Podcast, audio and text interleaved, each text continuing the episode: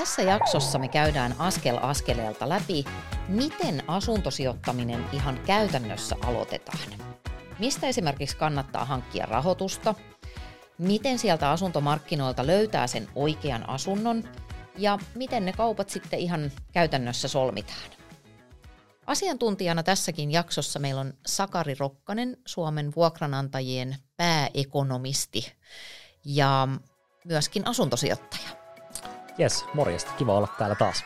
Jep. Asuntokaupan ensimmäinen konkreettinen askel on tietysti raha.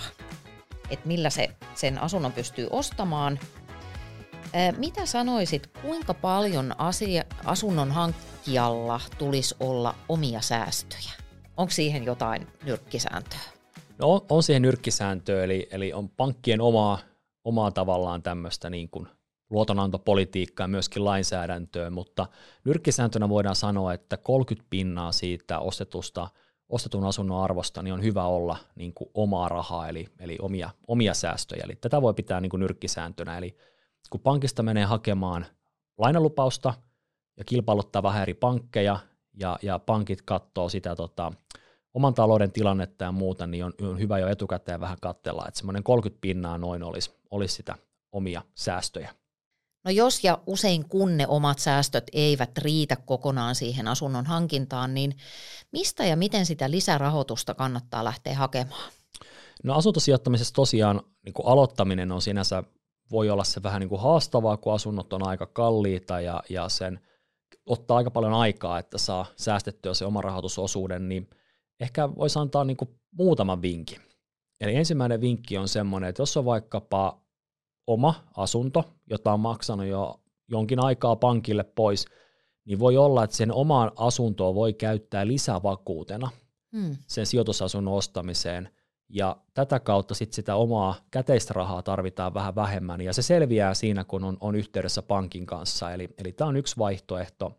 Sitten toinen konkreettinen vaihtoehto on, että asuntosijoittamista ei tarvitse välttämättä harjoittaa yksi vaan aika moni myöskin aloittaa esimerkiksi puolison kanssa yhdessä tai kaverin kanssa, ja tällöin jos se niin kuin asunnon ostamiseen vaadittava pääoma niin on äkkiä puolet pienempi, eli, eli tämä on semmoinen toinen konkreettinen vinkki, ja hyvin tavallista, että vaikka monet, monet pariskunnat aloittaa yhdessä asuntosijoittamisen. Onko sitten muita tapoja lähteä asuntosijoittajaksi kuin hakea rahaa pankista? No toki jos rahat on jo, on vaikka saanut ison perinnön, niin voi suoraan aloittaa, mutta, mutta jos miettii, että ää, muita tapoja, niin uudiskohteissa, niin niissä yleensä on valmiina jo taloyhtiön ottama laina. Eli silloin maksetaan sitä asunnosta vaan myyntihinta, ja sitten tulee loput tulee tämmöistä taloyhtiölainaa, jota maksetaan kuukausittain rahoitusvastikkeen muodossa. Ja, mutta tämä taloyhtiölainoissakin, tai taloyhtiö, kun ostetaan uudiskohde, jos on taloyhtiölainaa, niin nykyisin on ehkä ollut tämä oman pääoman vaade noin 30 prosenttia, mutta tässä lainsäädäntö on kiristymässä ja jatkossa, jatkossa tota, sanotaanko viimeistään syksystä 2023 alkaen, niin, niin 40 prosenttia pitää käytännössä olla omaa pääomaa, jos ostaa asunnon taloyhtiölaina, taloyhtiölainalla. Ja sitten ehkä vielä yksi semmoinen äh, seikka, mitä kannattaa myös pohtia, eli jos vaikkapa on asunut ää, aiemmin omassa kodissa ja tavannut vaikkapa puolison ja muuttaa hänen kanssaan yhteen uuteen kotiin, niin siinä kohtaa voi myös neuvotella pankin kanssa, että olisiko mahdollista jättää se vanha koti mm. vuokra-asunnoksi. Ja tämä on yksi kohtuullisen yleinen tapa myös pääntyä tätä kautta asuntosijoittajaksi. No nyt hei, me päästään tähän asuntokaupan ehkä mielenkiintoisimpaan kysymykseen, eli rahoitus on hankittu ja nyt saa lähteä etsimään sitä asuntoa niin miten se kannattaa tehdä? Miten ja mistä mä löydän sen täydellisen sijoituskohteen? Tämä juuri voisi sanoa, että tämä on ehkä tämä innostavin ja kiinnostavin, mutta myöskin ehkä se vaikea ja haastavin vaihe. Ää, kannattaa lähteä liikkeelle analyysillä, ja mä itse tykkään käyttää tämmöistä niin kuin neliportaista lähestymiskulmaa tähän kysymykseen, ja kuten tässä niin kuin hyvin nyt on heijastettu näkyviin selkeästi, eli, eli ensin täytyy löytää semmoinen sopiva alue, ja, mutta yht, mihinkään kaupunkiin ei voi suoraan sijoittaa, vaikkapa niin kuin Tampereelle, vaan sitä täytyy löytyä joku kiinnostava asuinalue, ja sitä kiinnostavalta asuinalueelta vielä joku kiinnostava mikrosijainti, vaikka jostain uuden ratikan läheisyydestä, ja sitten täytyy löytää vielä, vielä tota, siltä kiinnostavalta alueelta joku hyvin hoidettu taloyhtiö. Tässä sarjassa on oma jakso tarkemmin, niin kuin, että mistä vaikka tunnistaa hyvän taloyhtiön ja käydään läpi taloyhtiöiden asioita tarkemmin. Ja sitten kun se on kiinnostava taloyhtiö, niin sitten pitäisi löytää sieltä vielä semmoinen asunto, mikä, mikä vastaisi sitä omaa strategiaa ja mihin löytäisi sitten helposti hyvä vuokralaisen. Eli näiden neljän askeleen kautta lähtisin aluksi miettimään, analysoimaan, että mistä löytyy se juuri minulle soveltuva sijoitusasunto. Jos käydään vähän tätä mallia yksityiskohtaisemmin läpi, niin mistä tietää, mikä on hyvä kaupunki sijoittaa? Mä tiedän, että tästä aina, aina väännetään keskustelupalstoilla, mutta mikä taas olisi semmoinen nyrkkisääntö, että minne ne katseet kannattaa suunnata? No jos katsotaan, miten aika moni asuntosijoittaja toimii, niin, niin tavallisesti asuntosijoittaja sijoittaa sille, siihen kaupunkiin tai sille alueelle, jossa itse asuu, tai jossa on vaikka aiemmin asunut, jonka tuntee aika hyvin. Siinä on kaksi ehkä hyötyä. Siinä on se, että tuntee sen alueen yleensä aika hyvin, ja sitten toinen juttu vielä, että käytännön asiat sen vaikka asunnon vuokraukseen liittyen niin kuin helpompaa hoitaa, jos on sillä omalla niin kuin lähialueella. Ja sitten ehkä vielä voisi todeta näin, että et, et, ää, ehkä nyrkkisääntönä on juuri näin, että näissä isommissa kaupungeissa perinteisesti asuntojen arvonnousu on ollut ehkä vähän parempi, mutta sitten taas vuokratuotto on ollut matalampi, kuten aiemmassa jaksossakin käytiin läpi. Mutta sitten näissä ehkä taas se asunnon vuokrattavuus on historiallisesti ollut niin kuin aika hyvä, eli, eli vaikka se vuokratuotto on jäänyt pidemmäksi, niin sitten taas ehkä vuokranantaja nukkuu yönsä vähän paremmin. Sitten taas kun mennään pienemmille paikkakunnille, missä asunnot on aika, aika edukkaita ostaa, niin niissä voi päästä tosi korkeisiinkin vuokratuottoihin, jos saa sen vuokralaisen asunnon, asunto löytää vuokralaisen, joka pysyy siellä pitkään. Mutta sitten toki on hyvä huomioida, että näillä pienemmillä paikkakunnilla liittyy isompi riski siihen, että se asunnon arvo laskee, ja myös riski siihen, että voi olla vaikeampaa löytää sitä uutta vuokralaista vanhan lähtiessä. Ehkä tämmöisiä mm perusasioita on, on hyvä tie, tiedostaa etukäteen. No sitten on tuo kaupungin osa, niin kuinka tarkasti se tulisi tuntea ennen kuin lyö kaupat lukkoon? Um, no voisi sanoa, että ylipäätään jos mietitään kaupunkialuetta, niin kaupunkialueilla on yleensä keskusta-alue, sitten on keskustasta eri suuntaan lähellä keskustaa olevia erilaisia asuinalueita – korkeakoulu on jossain päin kaupunkia, minkä ympärillä yleensä opiskelijat asuu mieluiten, ja sitten on muutamia ehkä vanhempia lähiöitä vähän kauempana kaupungista. Ja on ehkä tärkeää niin kuin, hyvä miettiä, tunnistaa siinä kaupungissa, että et, et, et millaisia erilaisia alueita on, ja miettiä sitten, että et vähän samalla tapaa kuin tämän kaupunkien ja alueiden ehkä välisessä pohdinnassa, eli on hyvin erilaista toimia siellä keskustassa asuntosijoittajana, kun taas siinä kampusalueen vieressä – kuin taas sitten ehkä niissä lähiöissä. Mm. Ja, ja näissä on ehkä hyvä tunnistaa, että, että minkälaisia piirteitä näihin alueisiin liittyy ja sen jälkeen tavallaan lähteä etsiä vaikka näitä samantyyppisiltä alueilta sitten niin kuin sopivaa asuntoa. Eli keskustassa ehkä korostuu se, että, että se on varmaan se turvallisin ja helpoin paikka lähteä, mutta ei ehkä välttämättä taas tuottosin vaikka se vuokratuoton näkökulmasta.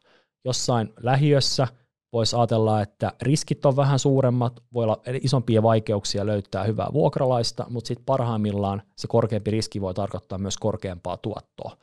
Eli ehkä tällaisia kysymyksiä kysymyksellä pystyy lähteä vähän miettimään, että mikä voisi olla semmoinen itselle soveltuva alue, mihin vaikkapa oma käytössä oleva pääoma riittää, mistä voi lähteä liikkeelle asuntosijoittajana, ja paikallistuntemuksesta on, on niin iso apu, että tuntee vähän niitä alueita, tietää minkälaisia myöskin mahdollisia tulevaisuuden suunnitelmia niiden mm. suhteen on.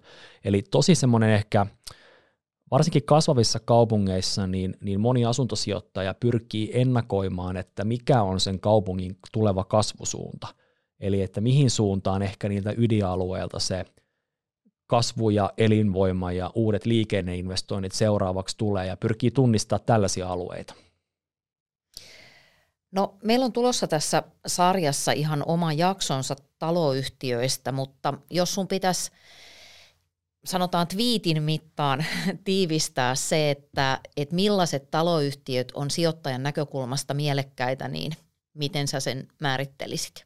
No mä ehkä itse henkilökohtaisesti sanon, että niin hoitovastikehän on sellainen ensimmäinen juttu, että jos vaikka löytyy, laittaa vaikka asuntovahdin sille tietylle postinumeroalueelle ja alkaa katsoa, että minkälaisia asuntoja sinne tulee myyntiin, niin hoitovastike on se, joka paljastaa niin ensimmäisenä esimerkiksi sen taloyhtiön niin kustannuspuolta. Että kuinka se taloyhtiö on hoitanut asiansa ja kuinka paljon joutuu tavallaan kuukaudessa maksaa niistä hoitomenoista sille taloyhtiölle. Ja sieltä äkkiä huomaa, että aha, tässä taloyhtiössä onkin siirrytty maalämpöön, että vastikekki on ton verran pienempi kuin tässä toisessa taloyhtiössä, jos vaikka ei ole tehty mitään energiaremontteja.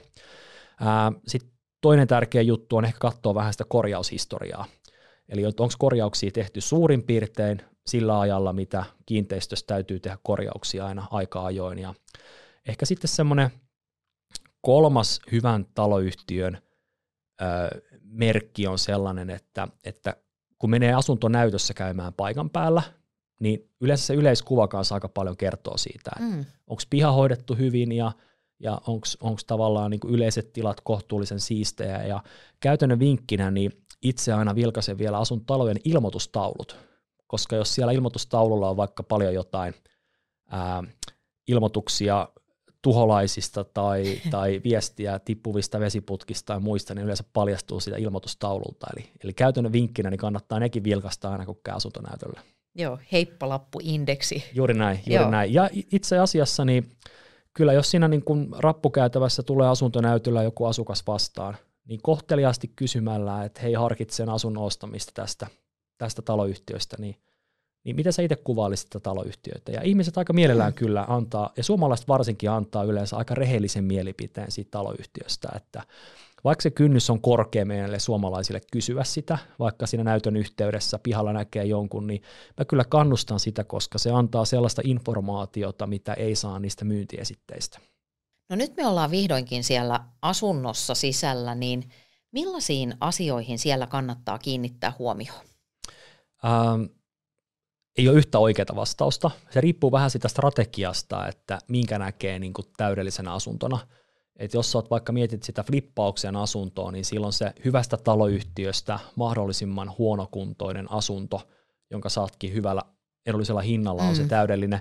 Sitten taas toisaalta, jos strategia on se, että itse ehkä on niin remonttiosaamista ja ei ole hirveästi aikaa laittaa siihen oman, oman asunnon remont tai ostetun asunnon remontoitiin, niin sitten ehkä taas joku hyväkuntoinen uudiskohde voikin olla se, se niin kuin ihanteellinen sijoitusasunto, mutta jos niin kuin karkeasti kiteyttäisi, niin kannattaa kiinnittää niin kuin asio- huomiota asioihin, että joihin voi vaikuttaa ja joihin ei voi vaikuttaa. Eli jos siellä asunnossa on, on vaikkapa hirveät tapetit tai lattia kaipaa vaihtamista, niin tällaiset asiat on niin kuin tavallaan vaihdettavissa ja remontoitavissa, kunhan ne vaan vaikka huomioidaan siinä myyntihinnassa. Mutta sitten esimerkiksi sen asunnon pohjaan, onko siinä parveketta vai ei, minkälaiset näkymät sieltä ikkunasta on. Tämän tyyppisiin asioihin taas ei voi sitten suoraan, suoraan tota vaihtaa, ja niitä kannattaa lähestyä nimenomaan sen potentiaalisen vuokralaisen niin kuin näkökulmasta. Et jos miettii esimerkiksi, että on, on miettimässä sellaista niin kuin asuntoa vaikkapa niin kuin pariskunnalle, niin sitten voi vaikka miettiä, että, no, että mihin mahtuu ruokailutila, mihin mahtuu mahdollinen työpöytä, ää, onko säilytystilaa riittävästi, tämän tyyppisiä niin kuin kysymyksiä. Aika tyypillinen sijoitusasunto lienee yksiö, mutta onko se ainoa oikea vaihtoehto?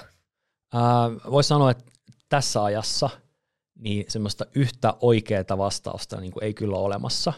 Mutta erilaisilla asunnoilla niin kuin niihin liittyy erilaisia niin kuin näkökulmia. Ja jos lähdetään yksiöstä liikkeelle, niin ää, Yksiöitä on ollut monessa kaupungissa aika vähän suhteessa kysyntään.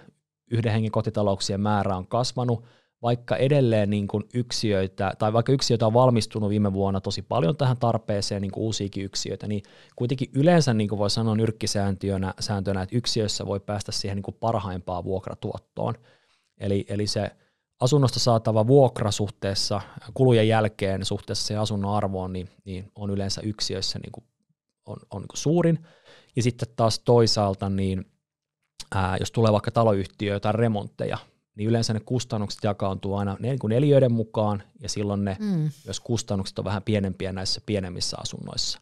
Mutta sitten taas toisaalta, että jos se asunto on, voisi sanoa nyrkkisääntönä, että mitä pienempi se asunto on, tai jos se on vaikka jossain korkeakoulun vieressä, niin voi olla, että näissä pienemmissä asunnoissa myös sitten se asukkaiden vaihtuvuus on vähän suurempi, että varsinkin näillä nuorilla on vähän paha tapa vaikka löytää tyttö- ja poikaystävää ja sen jälkeen etsiäkin kaksiota tai muuta, eli Eli ehkä se vuokralaisen vaihtuvuus sitten kuitenkin yksiössä on, on tyypillisesti suurempaa kuin suuremmissa vuokra-asunnoissa ja tarkoittaa sitä, että jos se asunto on vaikka toisella paikkakunnalla, niin voi joutua joka vuosi melkein etsiä uutta vuokralaista siihen asuntoon. Entäs sitten kaksio, mitkä sen plussat ja miinukset on?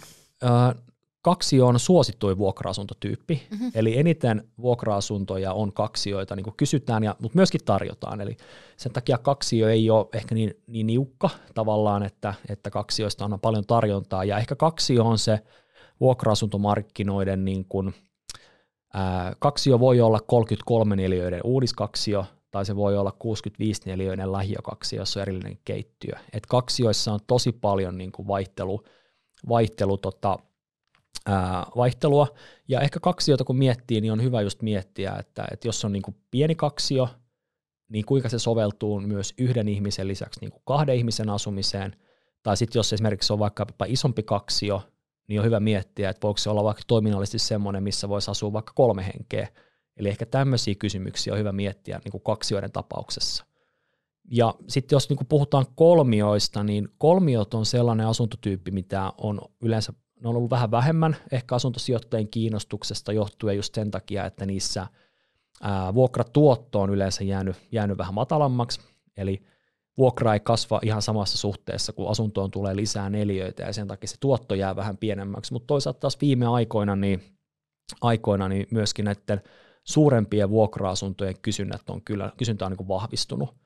Et esimerkiksi aika moni saattaa päätyä vuokraamaan kolmiota, jopa neljötäkin vaikkapa silloin, jos ei ole ehkä lähtökohtaisesti edes ostanut sitä sijoitusasunnoksi, mutta tulee vaikka ulkomaan komennus, muuto toiselle paikkakunnalle, niin jättääkin tämän perheasunnon vuokralle tässä mm. kotipaikkakunnallaan ja, ja voi hyvinkin löytää sinne hyvinkin pitkäaikaisia hyviä vuokralaisia.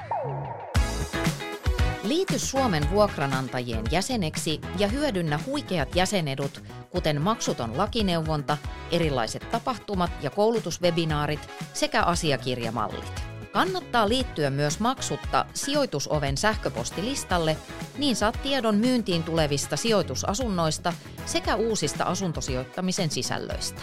Liittymislinkit löydät jakson kuvauksesta. Kun kaikki pääsee lukemaan netistä myyntiilmoituksia, niin mitkä olisi sun vinkit siihen, että missä ja miten niitä parhaita asuntoja voisit löytää? se on totta, että tämmöiset niin kuin informaatiota on paljon ja kaikki asunnot on kaikkien tiedossa noin niin kuin lähtökohtaisesti. Nopeus on myös niin kuin valttia, eli asuntovahdit kannattaa asettaa, eli niille kiinnostaville alueille tietyt kriteerit täyttävät asunnot ja sillä tavalla, että kun joku asunto tulee myyntiin, niin se vahti laittaa siitä heti sähköpostiin ilmoituksen tai vaikka puhelinsovellukseen, jolloin sit pystyy nopeasti olemaan yhteydessä siihen välittäjään vaikka sopimaan ensimmäisen näyttöajan. Eli, eli asuntovahdeille iso, iso suositus ja asuntovahteja kannattaa laittaa jo liikkeelle, vaikka ei ihan vielä varma olisikaan, että, että, mm. niin kuin, että millaista asuntoa ostaa, koska sitten siellä pystyy helposti myös vähän seuraamaan sitä markkinaa. Ää, toinen ehkä semmoinen vinkki, että sitten jos vaikka on ollut jonkun välittäjän yhteydessä ja, ja kysely jostain asunnosta ja sitten vaikkapa, jos se ei nyt päädykään tekemään tarjousta, niin näille välittäjille voi myös vinkata, että hei, jos tulee vastaavia myyntiin, niin, niin, niin voi laittaa viestiä ja päästä tämmöiselle välittäjälistoille, jolloin on niin myös mahdollisuus saada ihan ensimmäistä joukostietoa tämmöistä potentiaalista sijoitusasunnoista. Sitten ostoilmoitukset on yksi sellainen tapa, eli, eli aika moni on saattanut joskus tehdä omankin taloyhtiön ilmoitustaululla tai saada omaan postilaatikkoon kirjeen, että että hei, että olen kiinnostunut ostamaan tästä tota, talosta asunnon, että ole yhteydessä. Ja tässä yleensä semmoisena niin motivaattorina voi olla se, että jos joku haluaisi myydä asuntoa ja, ja tota, säästää vaikka välityspalkkion, niin saattaakin jopa innostua tarttua mm. tämmöisiin tarjouksiin, että tämä niin myyminen on tällä tavalla niin paljon helpompaa, ettei tarvitse nähdä, nähdä kaikkea vaivaa. Ja sitten tota, toki vielä asuntosijoittajille äh, on yrityksiä, jotka sit tekee tämmöistä analyysityötä ja myös tarjoaa omille sähköpostilistoilla oleville, oleville tota, ihmisille niin kuin tarjoaa suoraan tämmöisiä niin kuin sijoitusasuntokohteita, osa jopa myös valmiiksi vuokrattuina. Eli esimerkiksi sijoitusovi.comi tarjoaa myös tällä tavalla asuntoja, ja mä suosittelen myös sijoitusovi.comin listalle liittymistä ja muidenkin vastaavien toimijoiden listoille liittymistä, niin sitä kautta myös saa, saa niitä jo valmiiksi ehkä vähän enemmän nimenomaan asuntosijoittajille suunnatuista asunnoista ilmoituksia. No sitten kun se täydellinen asunto on vihdoinkin löytynyt, niin miten niitä kauppoja sitten ihan käytännössä lähdetään hieromaan? Ähm, ehkä mä vakitan sen verran taaksepäin, että, että se täydellisen asunnon löytäminen, niin se voi tavallaan tarkoittaa, että moni muukin voi olla kiinnostunut siitä niin kuin täydellisestä asunnosta ja, ja voi olla vähän epävarmuutta, että onko just nyt löytynyt se täydellinen asunto, niin mä ehkä niin kuin, että jos niin kuin hyvän sijoitusasunnon etsimisessä, niin siinä on jotain ehkä samaa myöskin kuin olla parisuhden markkinoilla, eli, eli täytyy olla myös ajatella näin, että, että, että vaikka se hyvä asunto tulee kohdalle, niin se saattaa niin kuin mennä ohi. Ja täytyy olla asennoituu näin, että täytyy käydä niin kuin monissa asuntonäytöillä, vähän niin kuin monissa treffeissä ja kiinnostuu monesta asunnosta ja käydä monen asunnon paperit läpi. Ja sitten joku niistä niin kuin natsaa. Eli tämä on niin kuin hyvä, hyvä semmoinen ehkä ajatus olla, olla tuossa taustalla. Eli tehdä rohkeasti sellaisista asunnoista ostotarjouksia sen jälkeen, kun niihin on paneutunut ja tutustunut, jotka täyttää ne omat kriteerit, eli oman vuokratuottotavoitteen ja omat ehkä kriteerit sen asunnon kunnon ja vaikka tulevien remonttien ja sijainnin osalta, niin tehdä tällaisista tarjouksista sitten ää, tämmöisistä asunnoista rohkeasti omia tarjouksia. Ja sitten jossain vaiheessa niin se tarjous, tarjous niin voi mennä läpi tai voi saada vastatarjouksen, mutta on hyvä ehkä niin kuin varoa liikaa rakastumasta johonkin niin kuin asuntoon. On sellainen sanonta, että asuntosijoittamisessa niin kuin tuotto tehdään ostaessa – Eli se, että mihin hintaan sen asunnon saa ostettua, niin sillä on tosi iso merkitys sen tavallaan tuoton, tuoton näkökulmasta ja, ja, ja sen takia täytyy niin kuin olla valmis myös päästämään irti, että, että jos huomaa joku muukin sijoittaja on kovassa huutokaupassa siitä asunnosta nostaa omia tarjouksia, niin täytyy tavallaan etukäteen mieluummin päättää, että mikä on niin kuin se raja, jonka jälkeen päästään mm. niin kuin irti. Ja sitten ehkä ajatella näin päin, että, että jos – jos ei vaan löydy sopivaa asuntoa tai ei saa tarjouksia läpi, niin tehdä mieluummin sillä tavalla, että päivittää sitten sitä omaa strategiaansa, kun sen kautta, että lähtee yksittäisen asunnon kohdalla niin kuin voimakkaasti joustamaan vaikkapa siinä, siinä hinnassa. Eli Joo. näin mä ehkä su- suosittelisin, että tällä tavalla niin kuin on helpompi pitää ehkä ne omat tunteet kurissa ja muistaa, että nyt ei olla ostamassa niin kuin asuntoa itselle, vaan ollaan ostamassa sijoitusasuntoa ja sillä myyntihinnalla on iso merkitys myös siihen sit tulevaan tuottoon.